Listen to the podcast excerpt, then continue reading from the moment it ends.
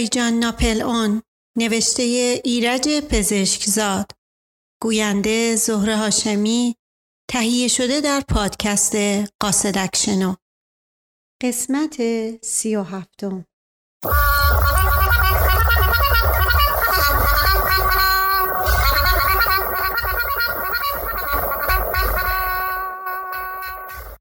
عزیز و سلطنه به طرف من و مشقاسم برگشت و گفت خدا مرگم بده. آقا چه رنگی کرده بودن.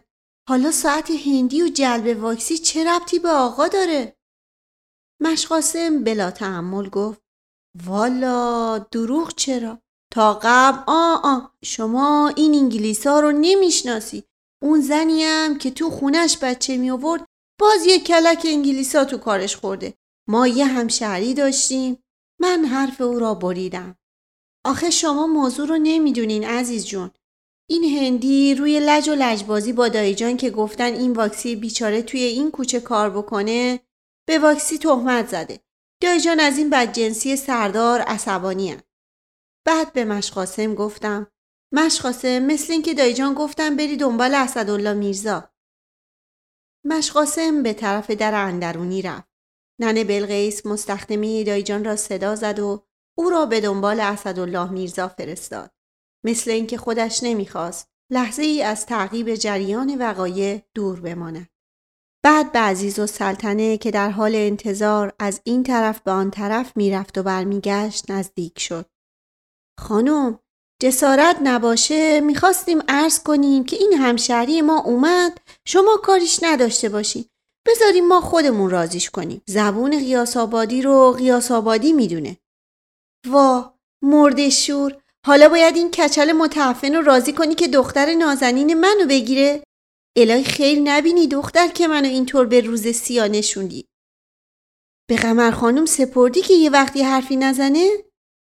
زبونم مو در آورده از بس که باش حرف زدم. اما موضوع زلف مشکی پرپشت از ذهنش بیرون نمیره. زلف و کاکلش هم یه کاری می‌کنیم. شما این قیاس ها رو نمی‌شناسی. اگه بو ببرن که یه همچه حرفایی هست محال زیر بار برن. حالا اینکه چیزی نیست. یه دفعه خود ما یه همشهری داشتیم که صدای در حرف مشقاسم را برید. به طرف در دوید و گفت پنداری همون همشهری ماست. شما هیچی نگو بذار به عهده ما. مشقاسم به محض اینکه لای در را باز کرد یکی خورد و یک قدم به عقب جست. وای بابام هی! شما مگه؟ بله بله من هستم خودم. برو کنار ساکت. دستی روی سینه مشقاسم قرار گرفت و او را کنار زد. من و عزیز و سلطنه از تعجب بر جا خشکمان زد. نایب تیمورخان مفتش تأمینات و رئیس آسپیران قیاس آبادی که سال پیش برای تحقیق درباره گم شدن دوست خان به خانه ما آمده بود وارد شد. دو قدم پشت سر او آسپیران قیاس آبادی هم با شاپوی کهنه که تا روی چشم پایین کشیده بود پا به داخل باغ گذاشت. عزیز و سلطنه هم بی اختیار گفت آقای نایب شما؟ سلام خانم. بله خود من. تعجب کردین؟ مثل اینکه منتظر من نبودین. ساکت. یعنی یعنی چرا؟ ما خیال نمی کردیم؟ فکر نمی کردیم به شما زحمت بدن. ساکت. وقت تلاس. بفرمایین چه چیزی از شما سرقت شده؟ جواب. زود، تون، فوری، سریع. نایب تیمورخان طوری این کلمات را با سرعت ادا کرد که عزیز و سلطنه دست باچه شد و به من من افتاد و گفت من چیز یعنی چی؟ شما چی؟ چی دزدیدن؟ بفرمایید. زود سریع بی معطلی بله چی؟ چیز یعنی یه ساعت مرحوم آقا. طلا؟ یعنی البته بله بله. با زنجیر زود تون سریع فوری. بله یعنی زنجیرش بله بله با زنجیر ساکت. به کسی سوء زن ندارید؟ بله. چطور ساکت مشقاسم از آمدن غیرمنتظره نایب تیمورخان طوری غافلگیر شده بود که مبهود با دهن باز او را نگاه می‌کرد. نایب به طرف او جستی زد. اسم تو چی بود؟ چی؟ والا دروغ دروغ چرا؟ دروغ گفتی؟ چرا دروغ گفتی؟ اقرار کن. زود تند سریع فوری ما دروغ عرض نکردیم. اصلا دروغ چرا؟ تا قبل آ آ اسم ما کوچیک شما مشخاصه. آهان آهان یادم آمد. متهم شماره دو در جنایت پارسال. ساکت. من می‌خواستم دو سه قدم جابجا جا بشوم که فریاد نایب تیمورخان بلند شد. ایست. کی به شما اجازه حرکت داد؟ همینجا باشی مشقاسم شروع کرد به احوال پرسی با آسپیران قیاس آبادی. نایب حرف او را قطع کرد.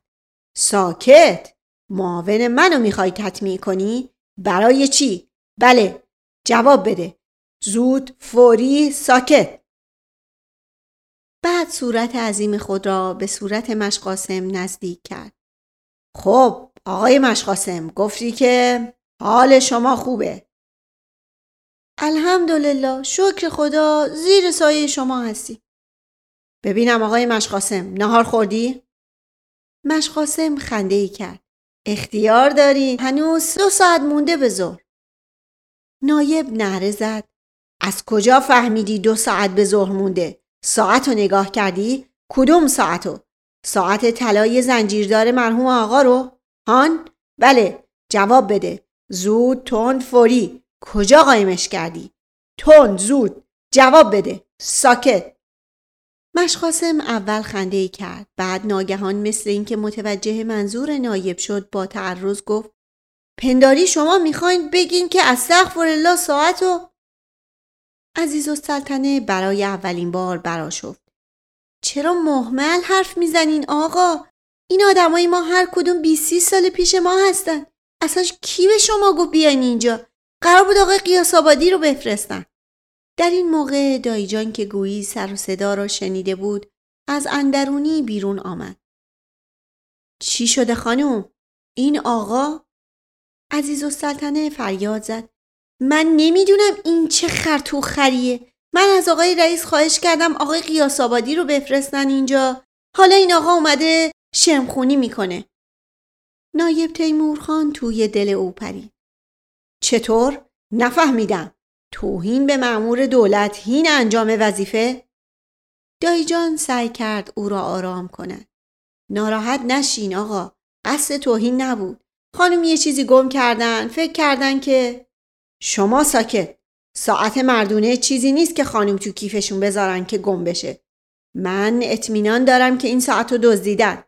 سرقت، دزدی، خیانت. از کجا اینطور مطمئن هستین؟ کی به شما گفته؟ شامه من شامه نایب تیمورخان مبتکر سیستم بین المللی غافلگیری دایجان لحظه ای مبهود عزیز و سلطنه را نگاه کرد مثل اینکه درباره آن چیزی که قرار بود بگویند به سرقت رفته است قبلا تصمیمی نگرفته بودند البته این هم قابل ملامت نبود زیرا فکر آمدن نایب تیمورخان را نمی کردن و از طرفی قرار بود بعد از آمدن آسپیران قیاس آبادی عزیز و سلطنه به او بگوید که مال مسروقه پیدا شده است. ولی نایب تیمورخان با سیستم معروف غافلگیری خود عزیز و سلطنه را واداشته بود که بدون تحمل و تفکر اولین چیزی که به زبانش آمده بگوید. در هر حال گرفتاری نایب قابل ملاحظه بود و بایستی به نحوی او را رد می کردن. ولی نایب کسی نبود که با آسانی دست از تحقیقاتی که شروع کرده بود بردارد. در همین موقع نوکر ما زنبیل به دست از نزدیک ما رد شد.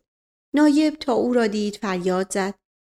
ایست ببینم کی به تو اجازه داد بیرون بری؟ کی؟ هان؟ جواب بده. زود تند فوری سریع نوکر ما ترسید و با دهن باز چشم به دهان نایب دوخت.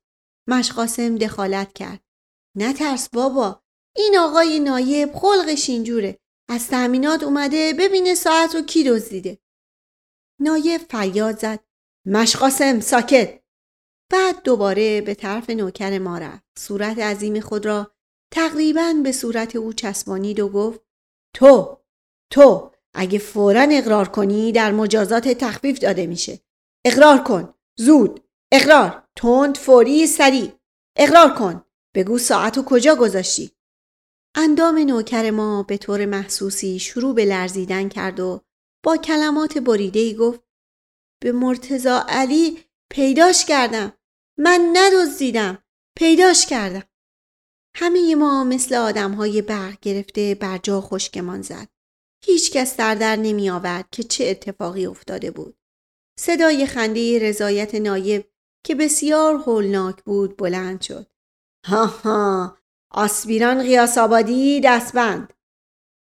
نوکر بیچاره ما که رنگش به طرز عجیبی پریده بود به التماس افتاد. نه منو حبس نکنید. به مرتزا علی ندزدیدمش پیداش کردم. پیدا کردی؟ کجا؟ چه وقت؟ با کی؟ چه جور؟ جواب بده. تند، زود، فوری، سریع. ساکت. بعد نگاه غرورآمیزی به طرف ما انداخت و زیر لب گفت سیستم بین المللی غافرگیری نایب تیمورخان ردخور نداره. در این موقع در باز شد و اسدالله میرزا به اتفاق شمسلی میرزا وارد شدند. به محض اینکه سر و صدای اسدالله میرزا بلند شد نایب تیمورخان بدون اینکه به آنها نگاه کند دو دست را از دو طرف بلند کرد و فریاد زد. ساکت! اخلال در تحقیقات ممنوع!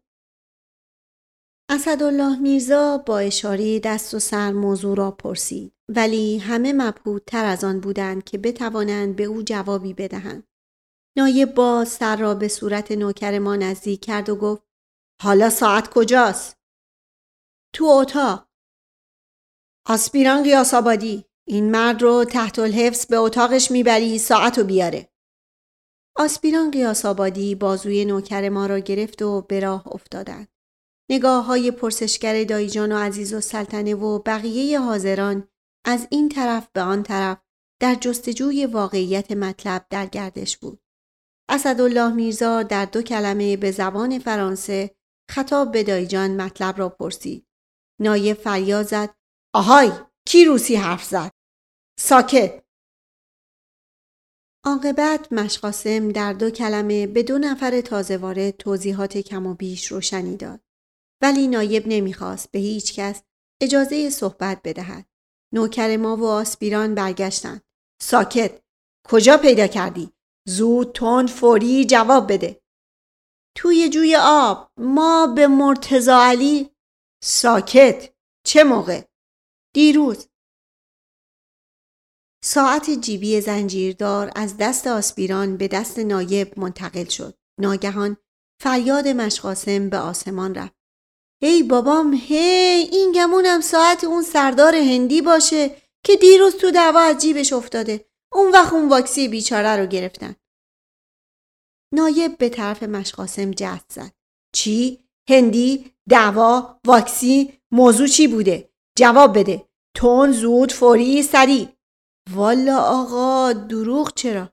گفتم زود فوری سریع شما که ماشالله مثل این که هفت ماه به دنیا آمدین نمی‌ذارین ما حرفمون رو بزنیم. بزن.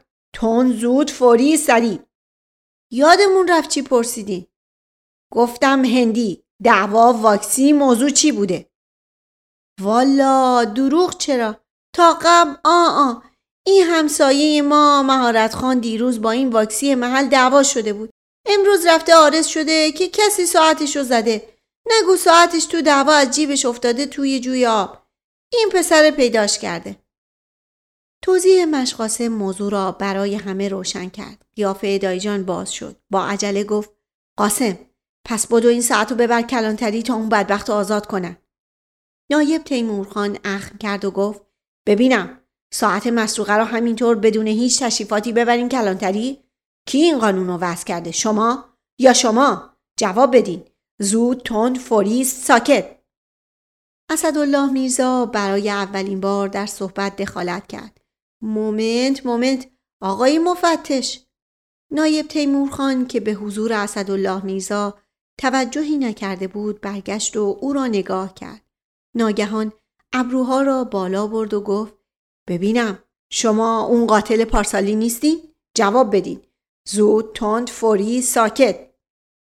اسدالله میرزا قیافه اسارآمیزی به خود گرفت و گفت چرا؟ من همون قاتلم.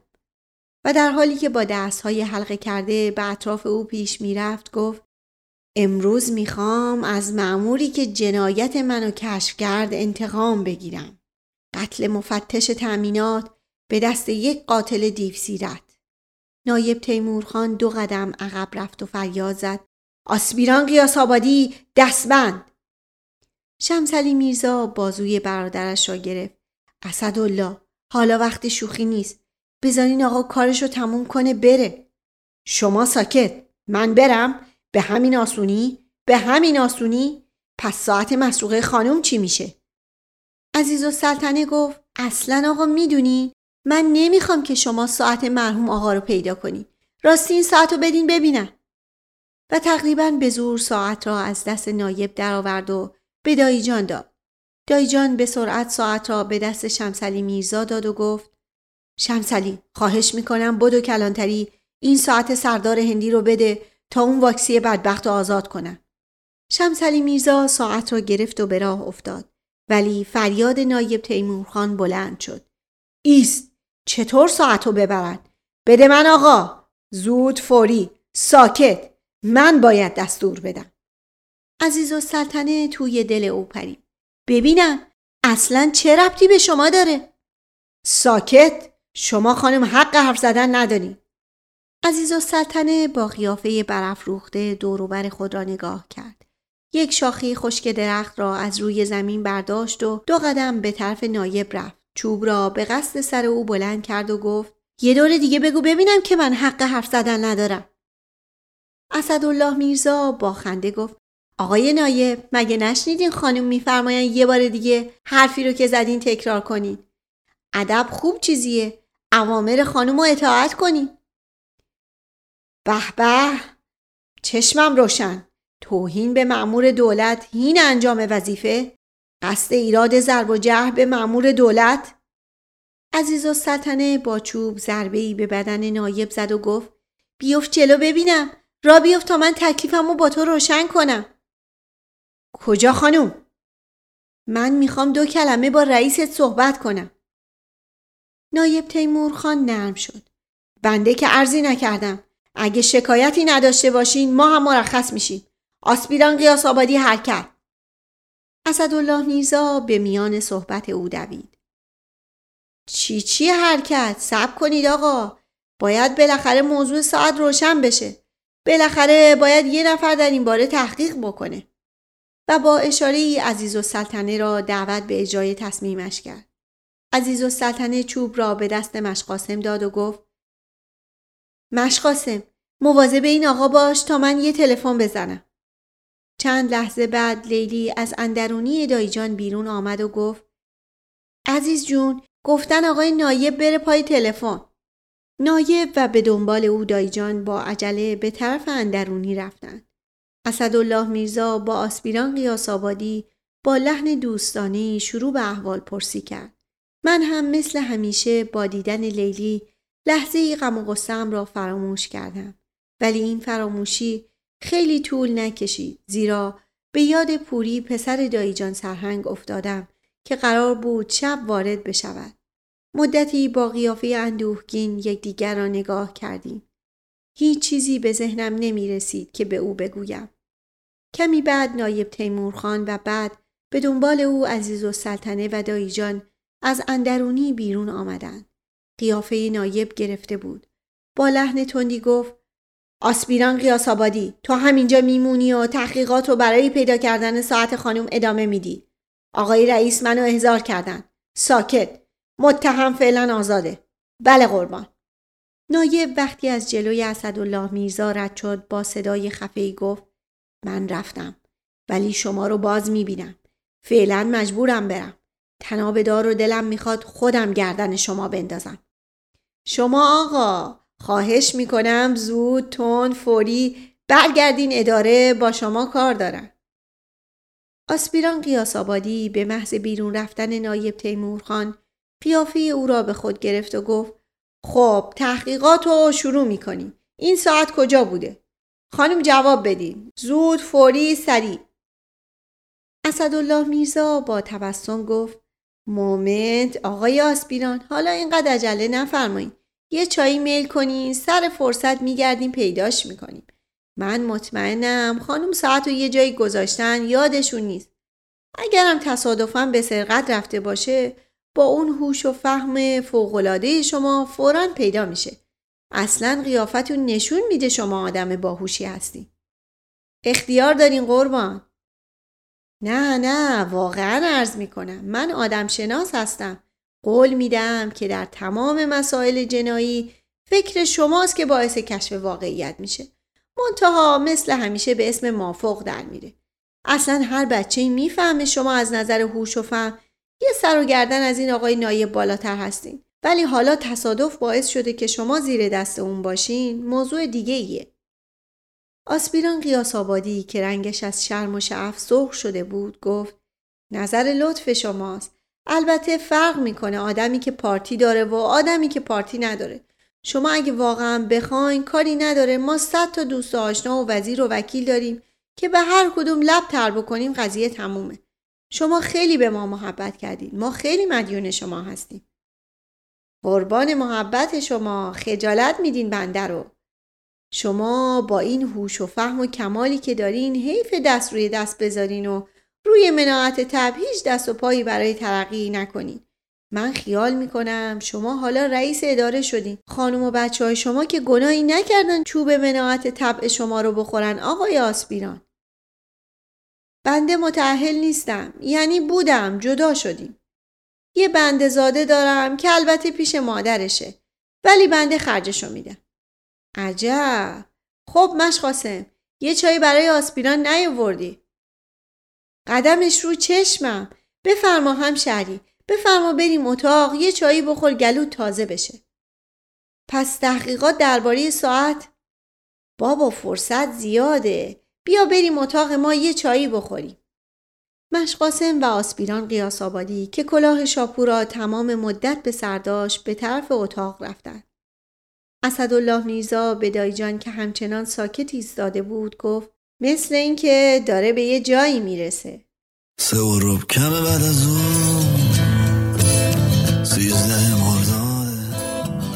عاشق شدی رفت عشق تو رو به باد داده. همه خوابیدن. دایی جون توی باغه. کی این دیوار رو کثیف کرده؟ اینا چیه رو دیواره؟